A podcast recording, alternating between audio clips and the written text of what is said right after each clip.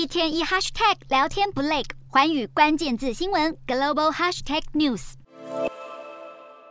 胡锦涛贵为中国共产党前总书记，却在二十大闭幕会议上当众被离场，原因引发各方揣测。不过最新流出的影片显示，关键似乎就在桌上的红色文件夹。一头白发的胡锦涛原本想拿起文件夹来看，但是旁边的老部下栗战书却连忙出手阻止，还一脸笑意安抚胡锦涛。不过有工作人员马上前来，疑似是受到了习近平的示意，找来另外一位工作人员听取指示。只见习近平还点了点桌上的文件加强说明，似乎强调别让胡锦涛翻阅。而工作人员原本想就此收起胡锦涛面前的文件，却一度被栗战书劝阻，但王沪宁拍了拍栗战书的手，示意要他别多事。而胡锦涛又试图伸手要拿他右边习近平的文件，结果被习近平给一把压住。其后工作人员不但拿走了胡锦涛的文件，还强行把他给搀扶了起来。就算胡锦涛用全身的肢体语言来表现自己不想走，但还是被架离了会场。而记者提问胡锦涛被离场的事件，中国外交部却是避而不谈，等于只采认新华社胡锦涛身体不适的说法。另一方面，旅美的中国科普作家方舟子原先推测